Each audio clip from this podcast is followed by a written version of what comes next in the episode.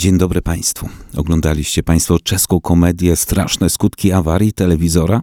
Trylogia o rodzinie Homolków ma u naszych południowych sąsiadów podobny status co rejs Marka Piwowskiego lub tryptyk o Kargulu i Pawlaku w Polsce, czyli jest filmem równie kultowym.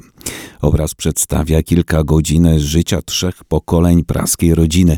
Po zakończonej przedwcześnie majówce Homolkowie mają nadzieję na spokojne popołudnie przed telewizorem. Niestety, sprzęt ulega awarii a atmosfera między domownikami z każdą chwilą staje się coraz bardziej napięta.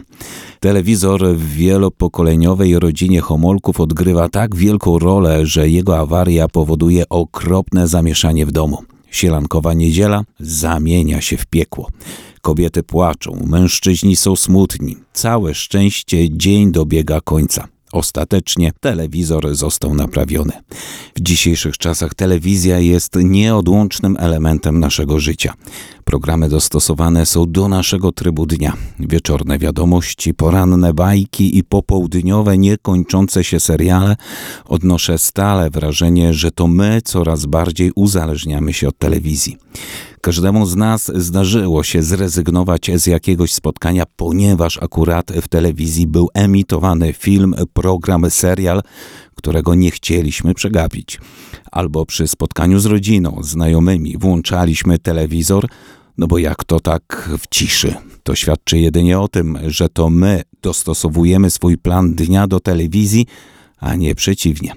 Oczywiście telewizja w naszym życiu jest stale obecna, co nie oznacza od razu, że aż tak istotna. Bywają rodziny, które nie posiadają telewizorów i jakoś żyją. Na pewno pierwszą naszą reakcją będzie zaskoczenie, a po chwili milczenia pada zwykle nieśmiałe pytanie: ale dlaczego? Telewizja ma potężne możliwości przekazu, a odbiorcy mają złudne poczucie bliskości. Ich problemy i codzienne troski przeżywamy często jak swoje. Najlepiej świadczą o tym cieszące się seriale paradokumentalne, programy wzbudzające sensacje czy telewizje śniadaniowe. Media wykorzystują ten fakt, że ludzie ufają w wiarygodność przekazywanych informacji. Wszelkie nowinki traktujemy jako wiadomości prawdziwe, pomimo że nie do końca zawsze tak jest. Przed telewizorem spędzamy średnio ponad 4 godziny dziennie. Rocznie to prawie 1500 godzin.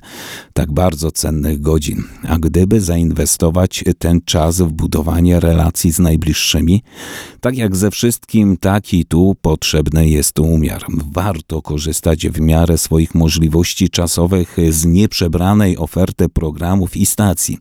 Traktujmy telewizję normalnie, jak inne media, radio, prasę czy internet. Dostrzegajmy błędy i wady, ale też i zalety. Nie namawiam oczywiście do całkowitego pozbycia się telewizora. Jest on przecież ważnym źródłem rozrywki czy informacji, ale z pewnością warto uczciwie odpowiedzieć sobie na pytanie, czy to my posiadamy telewizor, a także telefon, komputer i inne gadżety, czy to on posiada nas. A setki godzin w ciągu roku z pewnością można spożytkować lepiej niż z pilotem w ręku.